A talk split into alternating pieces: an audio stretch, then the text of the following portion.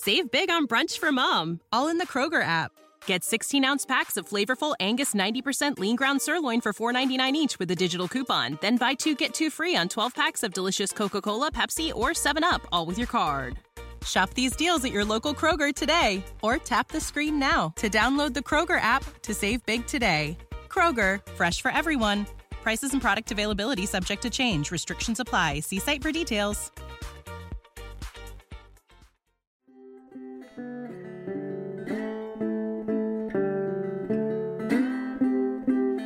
Hello again, everybody, and welcome to another episode of Talking to Change, a motivational interviewing podcast. My name is Glenn Hinds, and I'm based in Derry, Northern Ireland. And as always, I'm joined by my very good friend, Sebastian Kaplan in Winston-Salem, North Carolina. Hey, Seb. Hello, Glenn. Good to see you. Yeah, and you too, man. We're meeting on a Sunday today.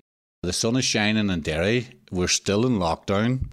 There's talk coming out of the UK government that some restrictions will be lifted in the near future. The Republic of Ireland, which is just about four or five miles from where I live, have already scheduled a four phase return starting on the 18th of May. So it seems like we are seeing the beginning of the end of what we've been through for the last six or seven weeks.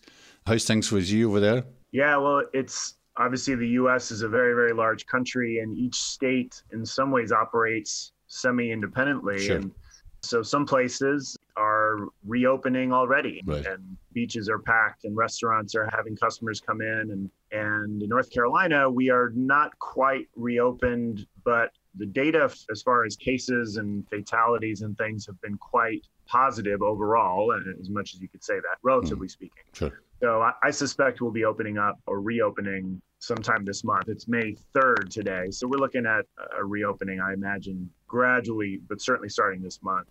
But other places, of course, much harder hit, New York City in particular. Mm. So it'll be a, a longer road for them, I'm sure. Sure. And I suppose even just noticing that, that the fact that we're talking about change and our podcast is focused on change, we're going a little off piste today in our conversation. In that our guest Michael contacted us and asked if we would be willing to have a yarn with him, and we spoke to him a few weeks ago, and we felt that what he's got to talk about, while it's not motivational interviewing per se, it is about his journey to helping other people change. And we were curious, given the fact that we've spoken about CBT, cognitive behavioral therapy, and its relationship to MI, we've explored self determination theory and motivational interviewing. We thought, let's have a chat with somebody who doesn't necessarily practice what we would consider motivational interviewing, but has seen people change and just be curious and see if Michael can teach us stuff about what he's doing and examine why it's working.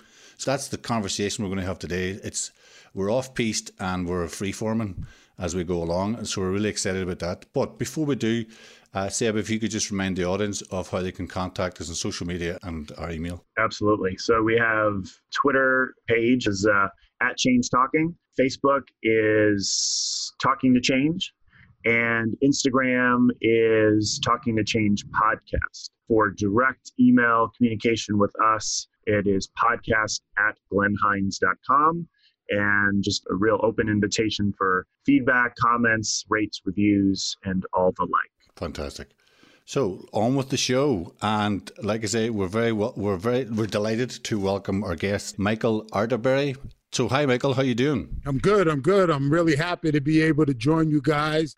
Like you said, I may not be right there on the target, but I think I'll be able to give something to your audience, hopefully some jewels that they can take with them. Fantastic. Yeah, like I say, we're excited about that. And normally at this point in the podcast, we would be inviting our guests to describe their journey towards motivational interviewing.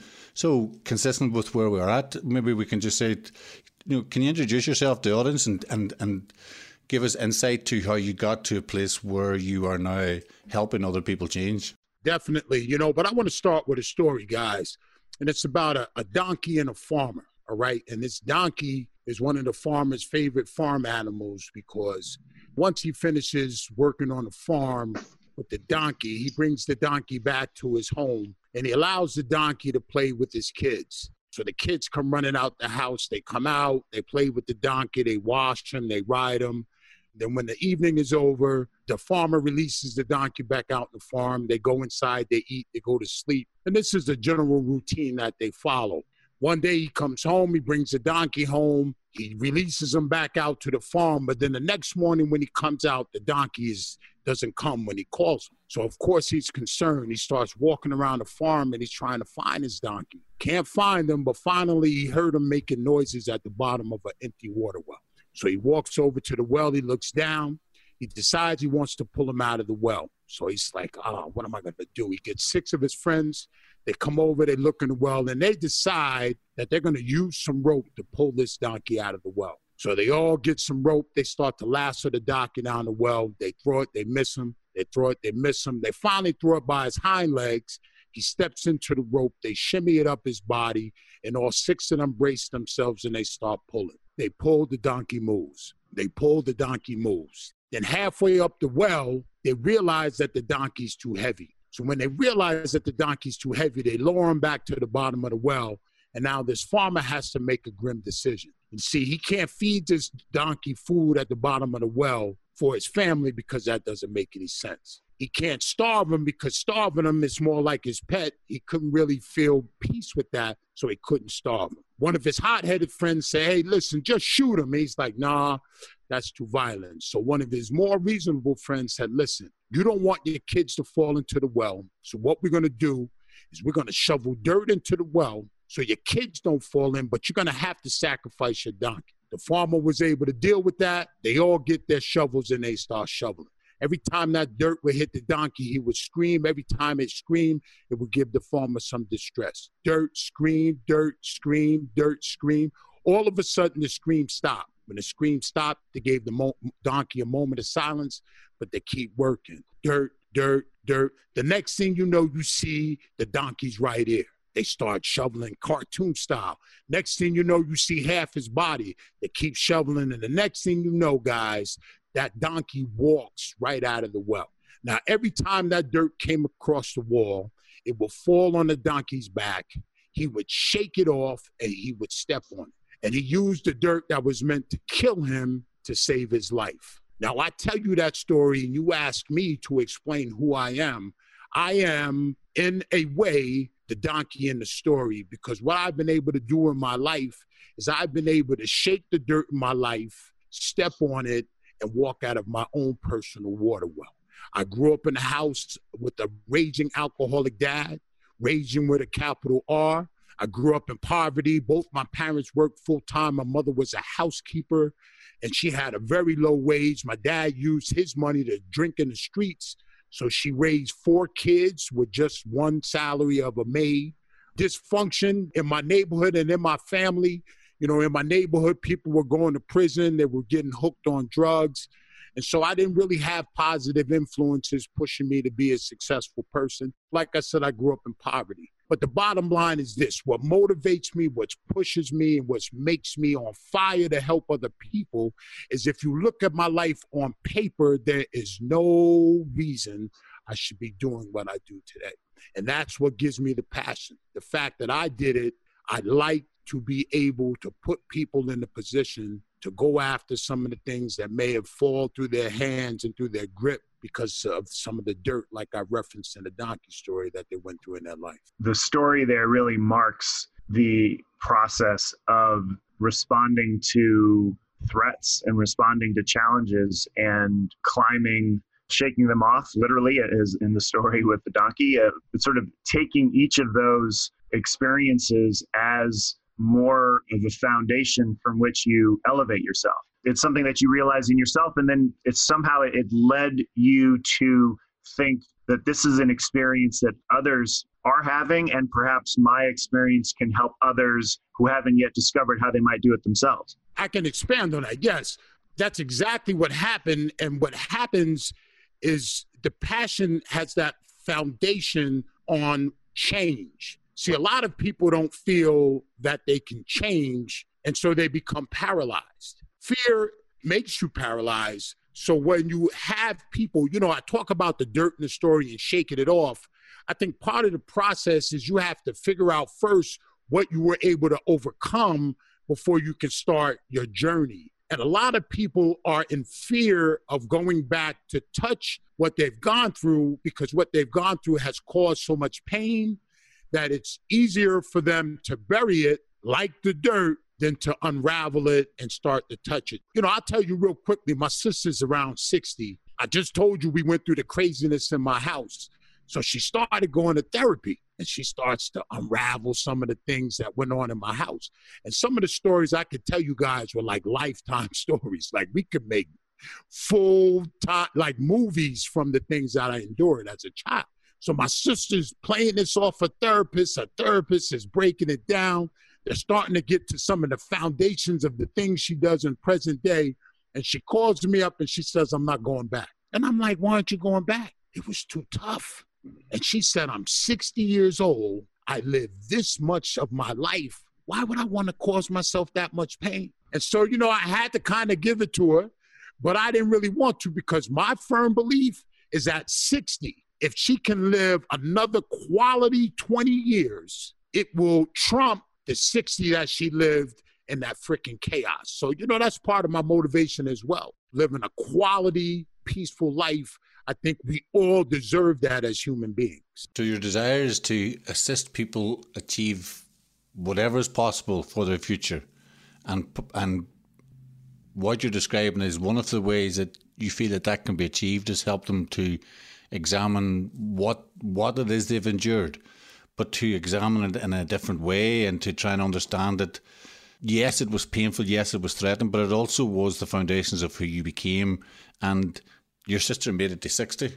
Uh, would yeah, which would seem to suggest, like you're like yourself, having gone through what you've gone through, you are proof of something quite significant in relation to strengths and talents and abilities within you that allowed you to shake that dirt off and to to grow into adulthood, and now to want to give something back. And that's that's something that maybe we could we could tease out a little later on. What is it about the qualities of who you are and your sister, but also to recognise. It sounds like you're saying that when you're working with individuals, they don't yet recognise themselves. The fact that they've survived this long says something significant about them, something something, something significant and positive about them, and it sounds like part of what you do is help them to almost reframe the experience in a way that allows them to consider what how can I use this to help me live a, a different life in my future, having already been through the dreadfulness of my past. Proper perspective. No matter how horrific this situation may be, you can look at it. I feel that you can, and I try to teach it, is that you can pull something from it that's positive. I'll tell you one thing with my dad. God rest his soul. I'm not going to bash him over the podcast, but it wasn't a great relationship. And my house was, like I said, in a really, really a crazy way. But there's something that he, he left for me. He didn't leave me how to be a father. But if you push me and you start to back me in the corner, that man that used to come through that door and used to terrorize my home will show up. Now, I don't like to be that person, but if you don't have a little bit of that in you, then you put yourself in a position for people to take advantage. And I know when he's coming. So when I'm getting into a confrontation and I'm feeling like I'm getting pressed, and you know, it's almost like a boxer, I'm backpedaling, I'm backpedaling, and I'll finally say to somebody, I'll say, listen, I just want to tell you something. I'm a peaceful person, but I bite. And that bite is my dad. And in that silver lining is the fact that he did leave me something that people can push and press, but I do have a limit. When you go through things and they can be dark, I think that things grow in dark places. In the dark places, things grow almost like a seed being planted in the soil, but we water it, we nurture it, and as it sprouts and it grows, it can become something a lot better than what it was in its original form. The experience you had growing up has kind of led to certainly a growth in a direction away from that kind of day to day life experience, both for yourself and your family, in a very intentional way. Like, I want something different for myself and the people that I care about. And you've also managed to develop this not just awareness, but almost an embracing of the parts of you that are still connected in a very powerful way in an undeniable way with those experiences and even with this person whom you had this really complicated relationship with. And so there's like this balance that you've struck of I want to distance myself from that and create a different life and I'm bringing with me inside of me two situations that I feel will be helpful for me to tap into that. There's quite a balance there of, of how you've managed to respond and grow from the challenges from your early life. I call it breaking cycles. All right, breaking cycles. And I want to do it in pieces for you. So, breaking cycles, and I teach this to people, is that we have a tendency to create dysfunctional systems within dysfunctional programs. So if you come from a dysfunctional situation, rather than fixing it, you just create a system that works within that world. So when you talk about, I use almost the polar opposites of both worlds. You know, I had a situation when I, my house that I grew up in, it rarely had heat in the winter. I mean, I remember a winter night, I'm going to bed, no heat. I'm crying underneath my covers. And as I'm crying, I made a promise to myself that when I got older, my kids would not have to live the life that I was living at that present moment. So I'm about maybe between eight or 10. And I go to sleep. And when I wake up and I start going through my life, like you're saying, using both lives, I'm realizing that when I get to a point where I really am struggling, I think about that moment underneath my covers. And sometimes it would become the catalyst to push. But also, what I'm thinking is any time that my life was consistent with my present life, it was an indicator that I wasn't on the right path. I knew that my ultimate goal life could be nothing like it. And so that's what I use as a gauge. Now, I'm saying this because I get older and I have my own children. And what's beautiful about it is that I graduated to a life that's better because I made good decisions, but I broke the cycle. My kids don't have to graduate to the new situation. My kids only know the second half. So the cycle has been broken. My kids don't have to wake up in the house without heat. My kids don't have to wake up in the house with an alcoholic father. My kids don't have to wake up in a home in poverty.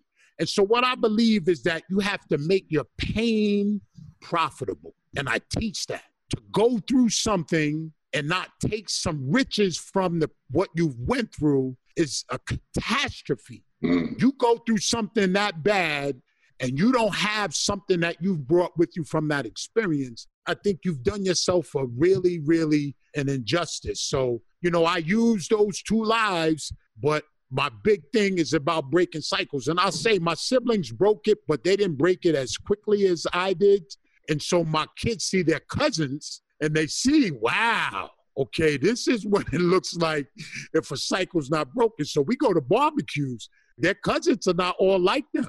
Mm. But I love it because they get to see both sides. So again, it's back to that. It's almost like the diamonds in the muck that you recognized that that decision you made as a child, that you were determined that your life would be better than your your life as an adult would be better than your life as a child, and very significantly, were you to have children, they would have a better life from the beginning than you had at the beginning.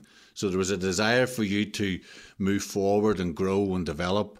And your hope, again, it's central to what it is you're describing, is that you, you bring a message of hope to every situation, that no matter how dark things are, even the idea that things grow in the dark and seeds begin in the darkness, that when you go to talk to and work with the people you work with, your hope is that they experience to see that first of all that the, the pro that for the past life is over and the future life has not yet started.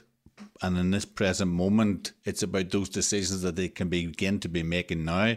And one of the decisions that you invite them to do is to think differently about how they've made sense of what happened to them and to examine what what were the characteristics? What were the in, innate those parts of themselves that made them keep keep going?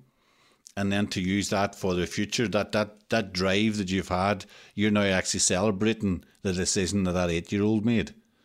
That you know I no doubt if we were to speak to that 8 year old now and, and, let him see what Michael's at now he'd be a very proud boy at, at, at the work and the, the, the journey that he's completed at this point. Every so often we we powwow you know what I'm saying? I talk to him. You see, that's the part of my gift. That situation I just told you, I can pull that up in my memory, lay in that bed like it was yesterday. I have the ability to do that with many of my life situations. And so part of my teaching, and I start most of my groups and my motivational talks with that donkey story because what I want people to understand is I want them to grab the dirt and shaking it off, and I want them to use it because when you can use something that powerful, people are able to associate. So when you say take them back, what I want to do is I want to take them back in their story. I want them to see the landmines that they may have stepped on in the process. But see, when we step on a landmine in the process of life, there's some damage, damage that occurs, but you don't know it. So you stepped on a landmine, you didn't get killed, but you got damaged and you keep moving. But you've now strategically set up your life around the damage that happened. So what I do is I take you back to when you stepped on the landmine and you say to yourself, wow, I had no idea that situation really affected me that way. So now that you have an understanding that that happened, it could be 10 years old, 12 years old, 20 years old. Now you stop and we say to ourselves, if we knew at that time that the damage occurred, what would we have done differently from that point forward? So you can't change what you've done up until that point that I meet you, but now it's time to restructure the rest of your life so that you have that quality life. See, that's why my sister didn't understand that at 60, if she continued to go to unpack that information, she could now, with work, create a different life that could be peaceful. It's a shame for her to be laid in her grave, and I'm not being morbid, but I'm being honest, and not being able to live in peace. You know, I don't have nightmares about the things that I went through as a child. She probably does. But see, one of the also the gifts that I have is with working with people, it's therapeutic. I go to therapy every day I go to work to get paid. I mean, come on, guys, you can't get nothing better than that. So when I go and I help others with their story and I share my own story, it's therapeutic. And I just get to continue to do that. So yeah, we go back and we touch that dirt and I let them touch it. But what I also tell them, guys, is you can touch it. We're going to stay here for a little while, but I don't allow anyone to stay. And so we do a lot of debriefing to make sure that you don't stay back in that past, but you go back and you experience it on a certain level. A couple of these ways that you phrase concepts or patterns, I suppose, like breaking the cycle or noticing the landmines, is you're taking either your own story and, and your own self or helping another person. It's not that they're not aware that things are happening to them, they experience those things very acutely on a day to day basis and they're in it. It's like you're inviting them to step away a bit, like the breaking the cycle. In order to do that, you have to notice that there is a cycle in the first place. A lot of times when you're in pain or difficult relationships or you're, you know, whatever it might be, addiction or you know, abusive home situation, it can be hard to step out far enough because you're so focused on survival or whatever it might be to notice that there's a pattern that's emerging and a cycle's there. And perhaps as the eight year old boy crying under the covers,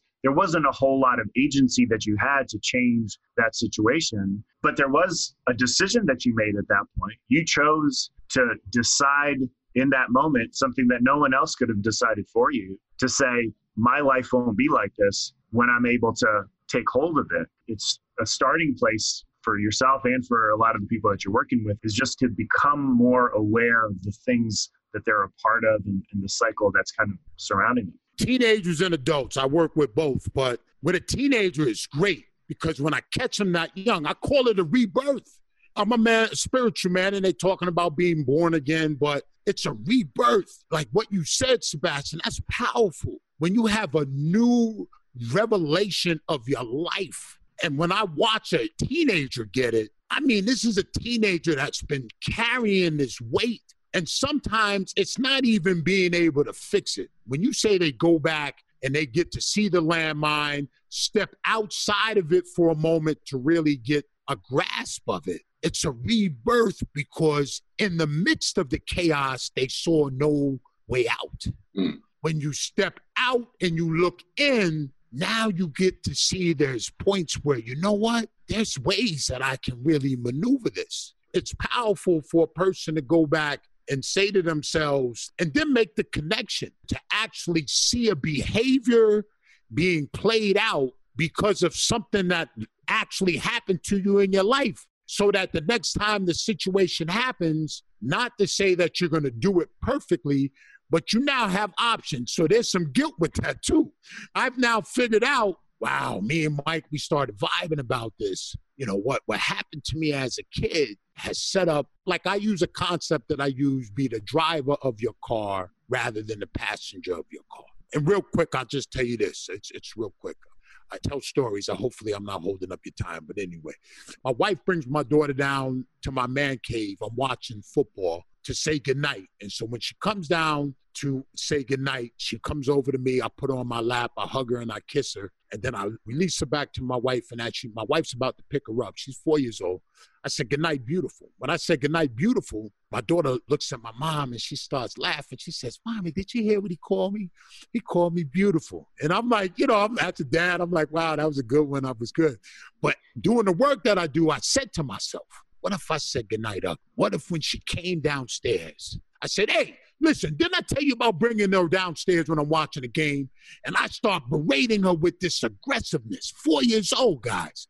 But then it's five, then it's six, then it's seven, then it's eight. And now I'm talking to a high school group, right? So as I'm talking to them, I'm, I'm running them through these ages. And then I bring it to the age of whatever group I'm with. And I say to them, okay, she's 14. She's at so and so high school. She's sitting in your class. What does she look like? And then the kids will start telling me she's dark. She has poor relationships. She has bad relationship with men because I'm a man and I represent a boy. And so I have them look at all of this. And then I finally say to them, I say, yo, listen, who's driving a car? And they're like, wow, you driving a car.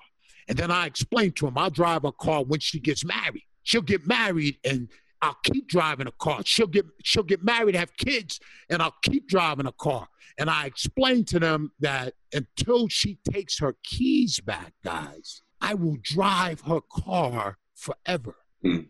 And so what I explain to them is that they have to take back the keys of their car and become the driver of their car because if not, something else will control it. So when you think about that concept and we talk about landmines, there's people in this world that can be 40, 50, 20, 19, whatever the case may be, and they're not driving their car because a situation or a person is driving their car. And until they realize it and don't take back their keys, hmm. they're not the controller of what they're going through. What that seems to suggest then is that one of the things that you're doing is, first of all, letting people become conscious that these life events that are normal for them at some level don't have to be normal and, and probably weren't fair or useful for them as children. But they did happen, and then you become the driving instructor. Because I, I guess that I wondered when you told the story about your sister, was it that she felt that maybe she wasn't ready to learn to drive her own car, that she was she was content enough just to let the journey continue. She she was happy enough that it was over and just ready let the let life free wheel as it is without disturbing too many things. But you seem to be suggesting that with the right support, you can move from the passenger seat into the driver's seat and decide where you're going from there on. But there's a transition between the two places. It, it, I don't know if it's if you're suggesting that it's like like a like a, a like a revelation, and all of a sudden you start driving it sounds like you need you, a lot of people are going to need to be taught to change position and learn to drive. People have to do is another thing that I teach is you want to set goals, but the goal is only placed so that you have an end. So you want to have an end because if you don't have an end, you can wander just forever in the wilderness. So you want to have a stop point, but you don't want to overwhelm yourself with the goal what you want to do is you want to learn to deal with the moments. See, what I want to teach people is that you have to learn to live in the moment rather than chasing after the destination. And so, in the moments, I call them the process, and that's the journey. So, when you say become the driver of your car, I tell them that you're not going to do it overnight. It's now has to be part of that creating new systems but also what I let them know so that they don't get psyched out and think that once they finally get their keys, that they're safe. Is that yo, People will take our keys on a daily basis. Let check this out. I'm the master of this. I call myself the master encourager. But let me tell you where my keys got taken. It's hilarious. So my brother-in-law is not an athlete and he's not into athletics. Now I don't have anything against him for that, but I'm Joe athlete. My kids are Joe athletes. My daughter had a state soccer game and my niece had a birthday party. And we told them we weren't coming to the birthday party because of the state soccer game my brother in law lost his freaking mind. So he started going bananas. Now he's not yelling at me, he's yelling at his sister. So I can hear her in the other room. She's on the phone. Now, what I want to do is grab the phone and just tell him, listen, you better back off. But I don't want to get into family business. So I'm walking around and I'm allowing this situation to bother me. And I'm going in and out of my groups with the teenagers and I'll talk about it. It's not disrupting me from working, but it is on the top of my brain. I finally go to a, a group. I teach the concept of being the driver of your car, not the passenger, to a group of high school students. And once we get into the groove of the teaching, one of the students in the room says, Hey, and in my groups, we go by adjective names. So my name is Mighty Mike. So the teenager says, Hey, Mighty Mike, guess what? I said, What? He says, Your brother in law's driving your car. and when he said it to me, I said, Oh my gosh. And so, you know, that's just prime example. But the beauty of it here, see, this is the teaching point, is when he said, Your brother in law's driving your car. Immediately, guys, immediately I took my keys back and I said to myself, I'm not going to give him another moment of energy. So as soon as I realized where my keys were, I took them back, and the rest of that day I was good. And so until that point, I would revisit it and get really angry sometimes, and nothing was even going on but that's a firm way of the process and how we have to slowly move into it. A lot of your stories are making me think of some of the parallels to motivational interviewing and more so like the kind of relationships that you develop with the people that you work with, the quality of those relationships, some of the concepts that might fit in both worlds. There's certainly a belief that you have in other people and in their potential. It's like an assumption that there is good in everyone, regardless of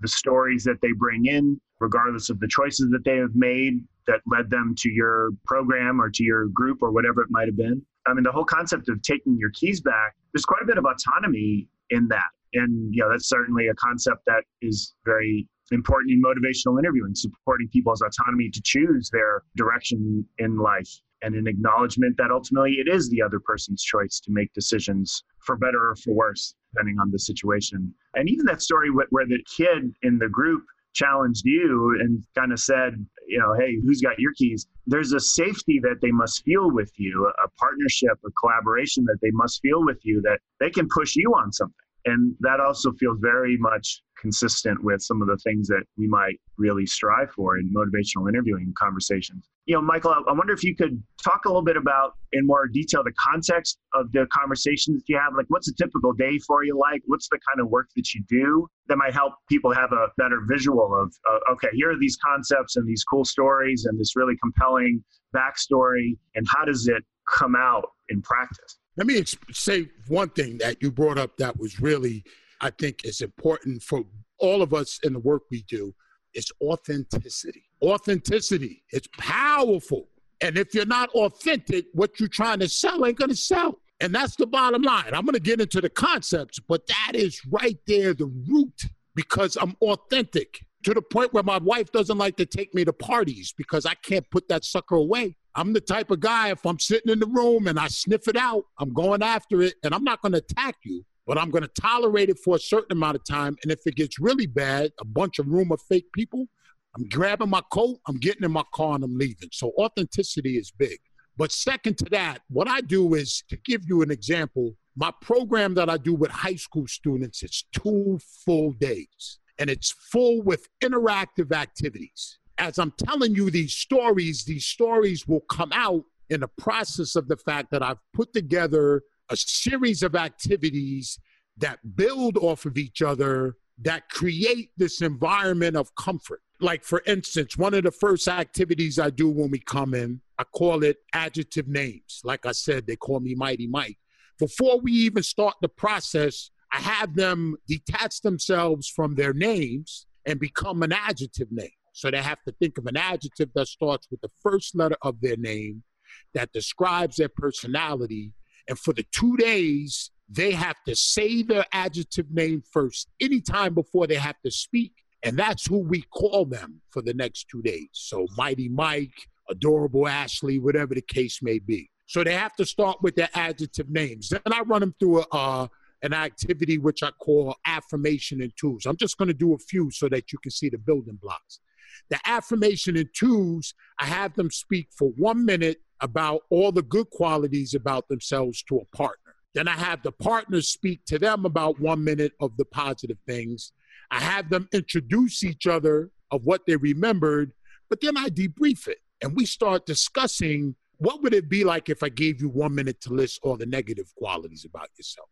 And they'll start to talk about the fact that it's easier to think of the negative things. And I say that because what people have to understand is that we're products of our thought lives. We have to be careful of what we think.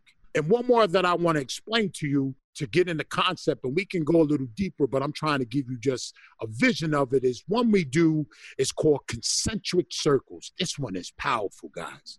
And what I do is I put them on the inside circle and the outside circle, facing each other. I give them five subjects that they got to talk about. The first one is who do you respect and why? What are the qualities you look for in a friend?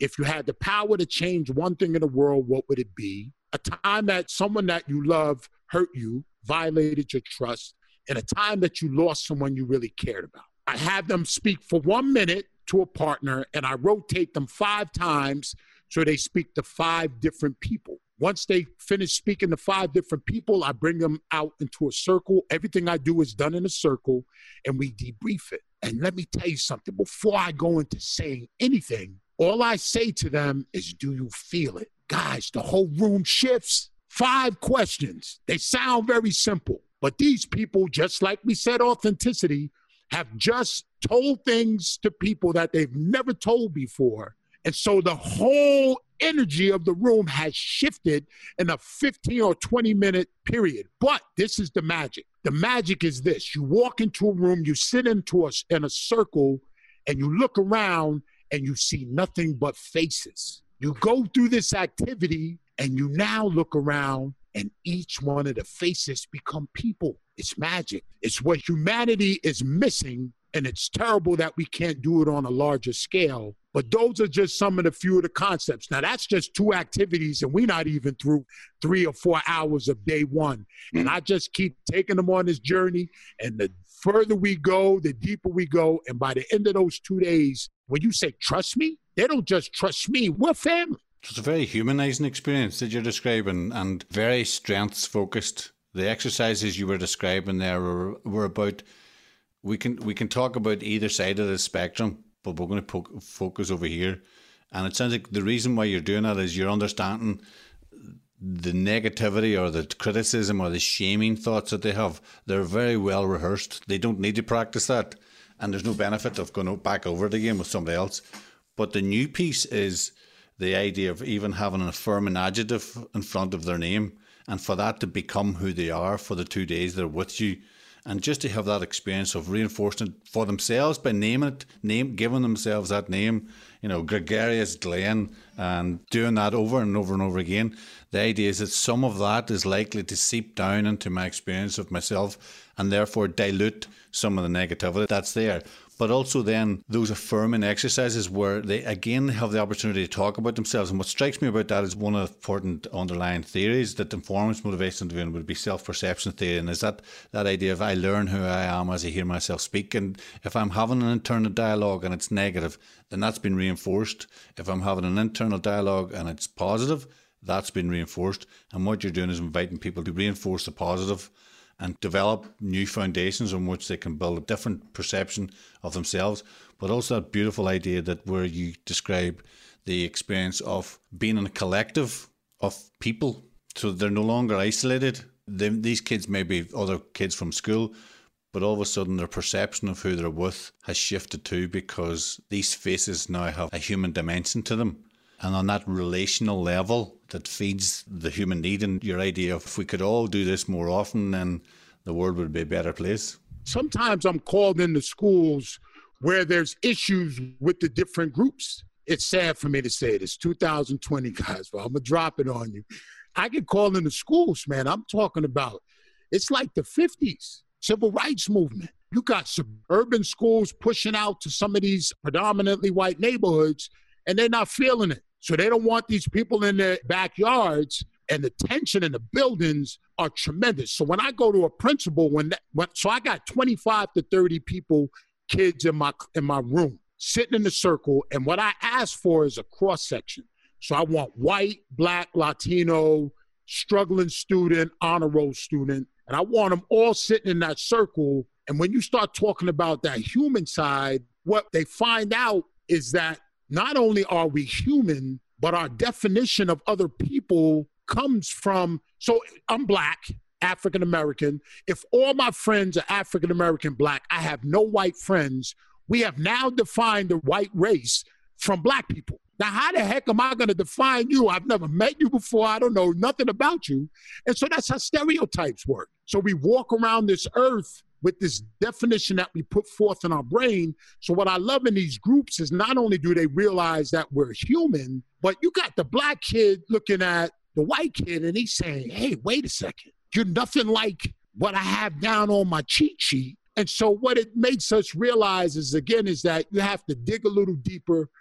And one of you mentioned it living conscious lives, man. You know, I think there was a statistic, and I hate, I think it was like 90% of the world live unconscious. I mean, that's crazy walking around with people that are just floating. No, you got to really be in touch with the world, not only to be effective, but to be able to navigate it on a really, really special level. I was watching a documentary on a guy that jumped off the San Francisco Bridge and he survived. When I saw this, I'm, I'm intrigued. And so as I'm watching the documentary, they take him back to where his apartment was. Now, to get to the bridge, he had to take a bus, he had to take a cab. I think he walked a little while. And so I'm like, wow, dude, you know, he really wanted to do this. But you know what? Some part in the interview, they asked him, or he gave the information, and he said, if one person would have looked at him and said, hey, buddy, it looks like you're not okay, he said he would have called it off. Mm. So, you know, living a conscious life and being connected, you have no idea the power if not for yourself, but the power that you can have to help other people. Use the word connected.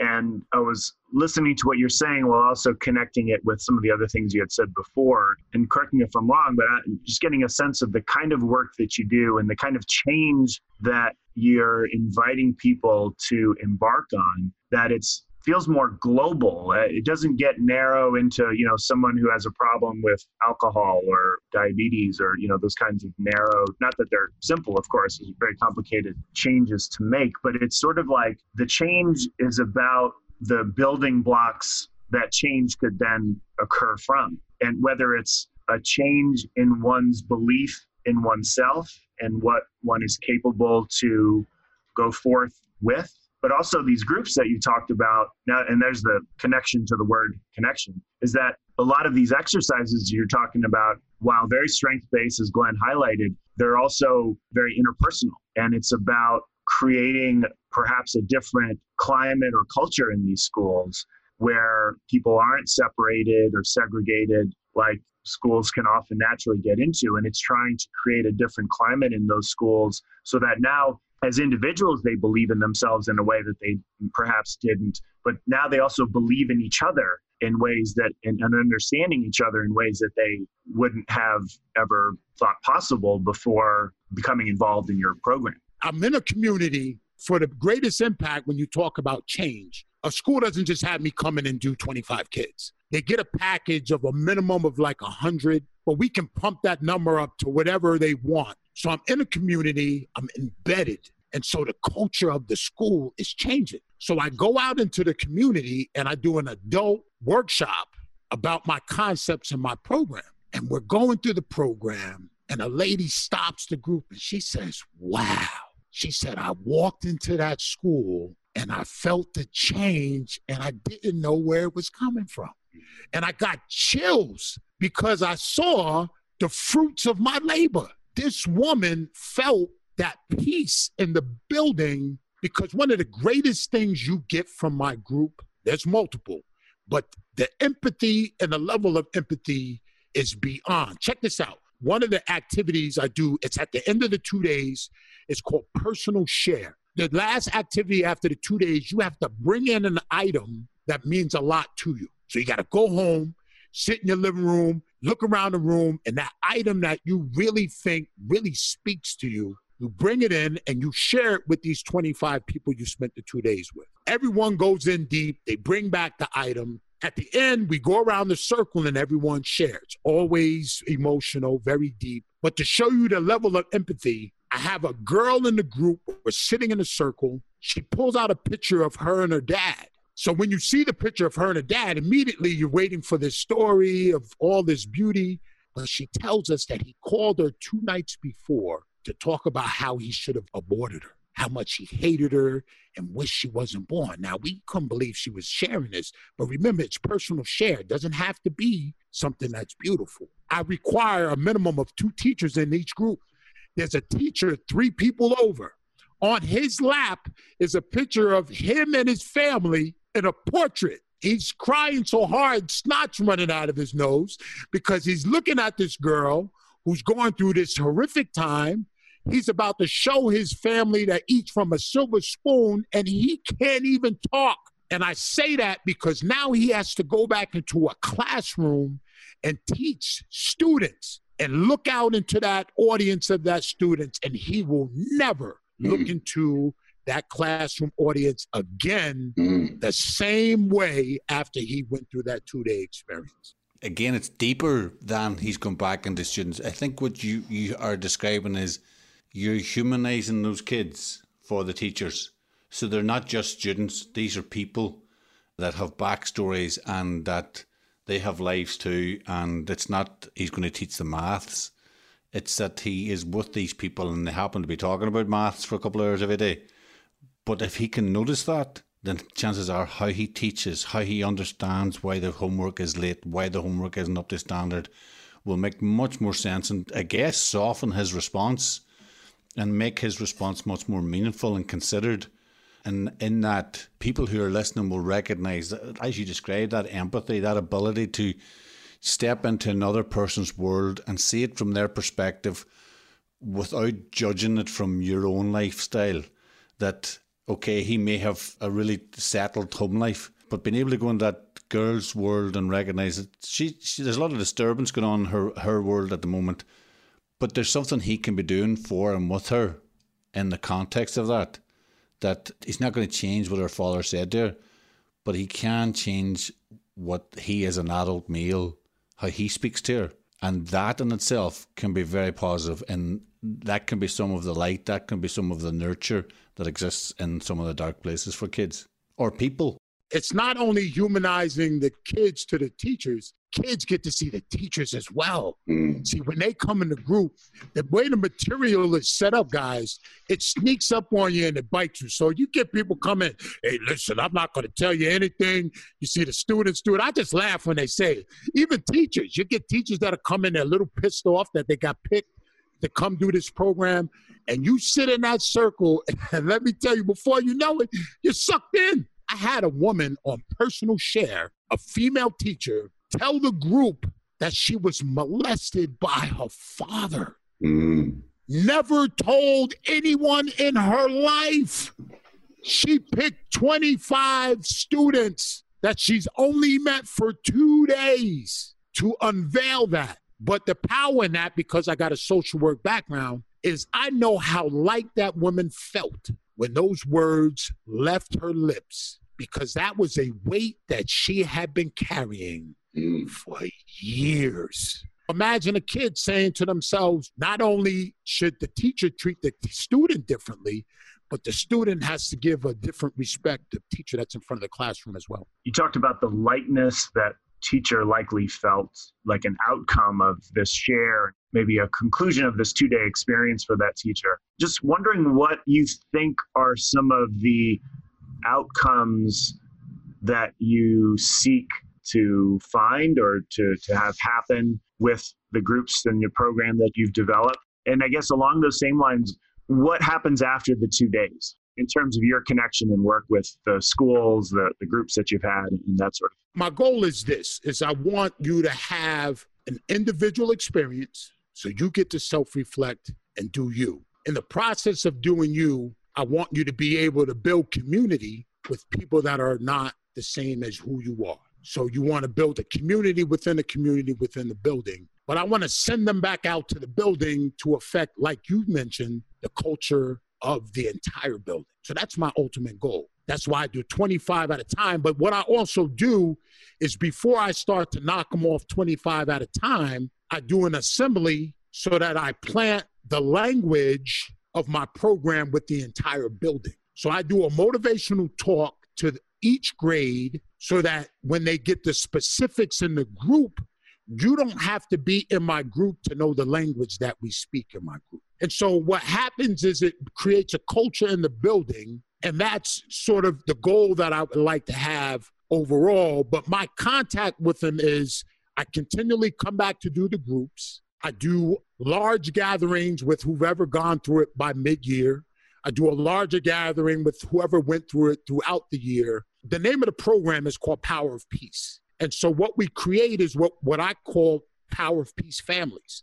And I actually call these students that go through the program my surrogate children. So I have two biological kids, but I have surrogate children all over the place because these kids, you, you go in like we go in, this thing is really personal. And so I'm in and out of the buildings. They have access to me. And then with social media, you're only a direct message away. Anyone's able to follow me after the groups, and I get them. I get the message in my box. You know, Mighty Mike's, I'm, I'm having a hard time. If it's something I can walk them through, I will. If it gets too big, I'm always connected directly to the therapeutic staff in the buildings because there's some groups where the, some of these kids don't even go home. They've dropped something so big in the group that they have to be removed from their homes. And so it's done. So I'm connected to everyone of importance, and I never let a kid leave my presence if I feel that they're not in a safe place. Your description there of changing the culture within the system. I'm sure that the audience will hear how infectious your own enthusiasm is and that belief in individuals whose lives within their own experience is quite negative or challenging or restricted. That then they meet a guy like you who comes along and focuses so much on the positive, focuses much on the strength, while recognizing the challenges. That by helping those individuals, both teachers and young people, shift their thinking to a new direction. It's almost like they're changing their their their orientation of true north has shifted slightly. They experience the world slightly differently as a consequence of spending time with you, and that you know a rising tide lifts all boats. That everybody in that school gets it because enough people got it, and that it's not an in and out. That you're encouraging people to become their own advocates. You're encouraging people to be continue to develop and maintain the relationships that they've begun in the groups for their own well-being, but also potentially for the well-being of others what strikes me is that the type of love that you're describing is that agape love, that brotherly love, that will sing the same tune as anybody who's practiced motivational interviewing. How we manifest it is slightly different. What's interesting is the story started with a well, and I think what you're saying is we're all drinking from the same well when we practice motivational interviewing. When you practice what you're doing, what CBT practitioners are doing, is that this all rises out of the same well, which is our desire to be together in this journey in our desire to love other people so that they can become themselves and to be loved ourselves. As a community, we're stronger together, and you want people as individuals to believe in themselves.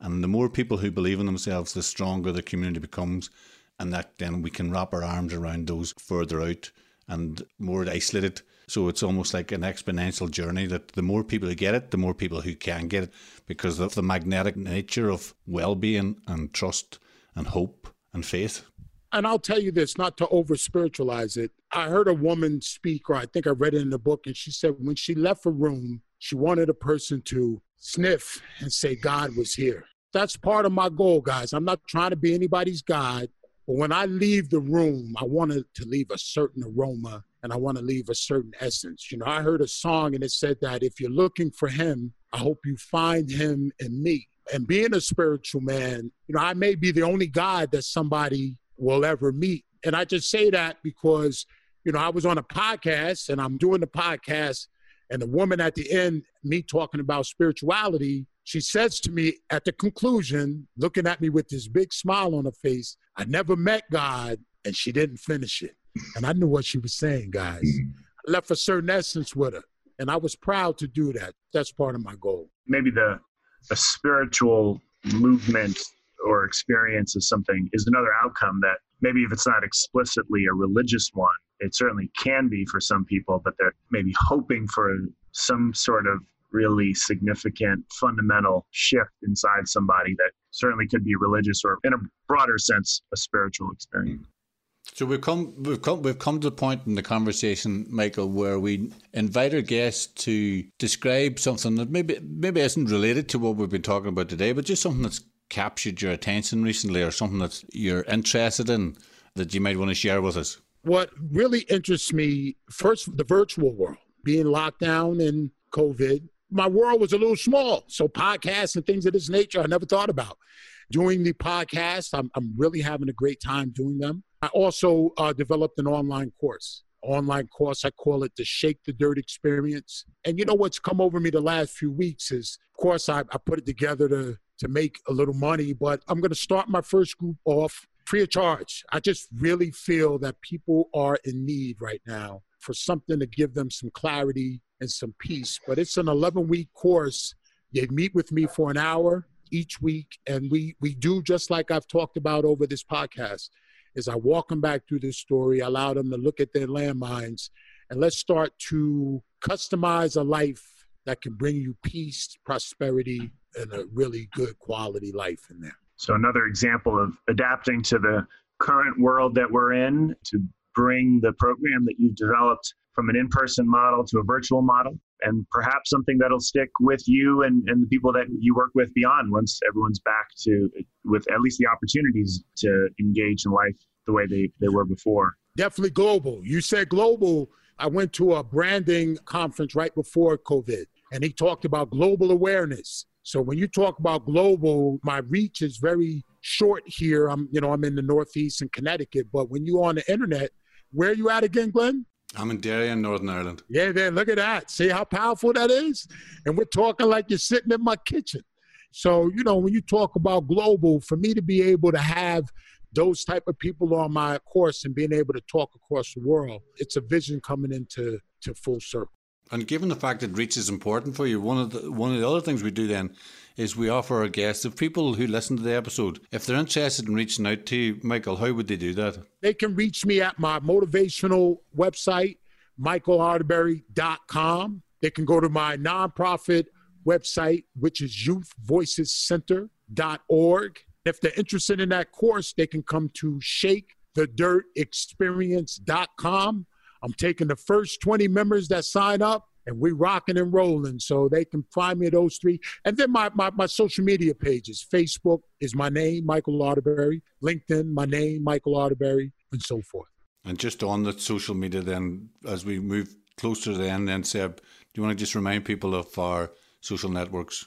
Absolutely. Facebook is Talking to Change. Twitter is at Change Talking. Instagram is Talking to Change Podcast and direct email communication would be podcast at glennhinds.com. Well, Michael, thank you very much for giving up your time today and just sharing your enthusiasm and insights and the journey that you've been on to, to where you are now and your desire to be helpful to young people and adults alike and your enthusiasm and dedication to what it is you do. I wish you every success in this journey that you're describing about spreading the word globally. And uh, perhaps we'll talk again and again in the future. All right. All right. Thank you very much, guys. Thanks so much, Michael. Thanks, Seb. Take care. Save big on brunch for mom, all in the Kroger app. Get 16 ounce packs of flavorful Angus 90% lean ground sirloin for $4.99 each with a digital coupon. Then buy two get two free on 12 packs of delicious Coca Cola, Pepsi, or 7UP, all with your card. Shop these deals at your local Kroger today or tap the screen now to download the Kroger app to save big today. Kroger, fresh for everyone. Prices and product availability subject to change. Restrictions apply. See site for details.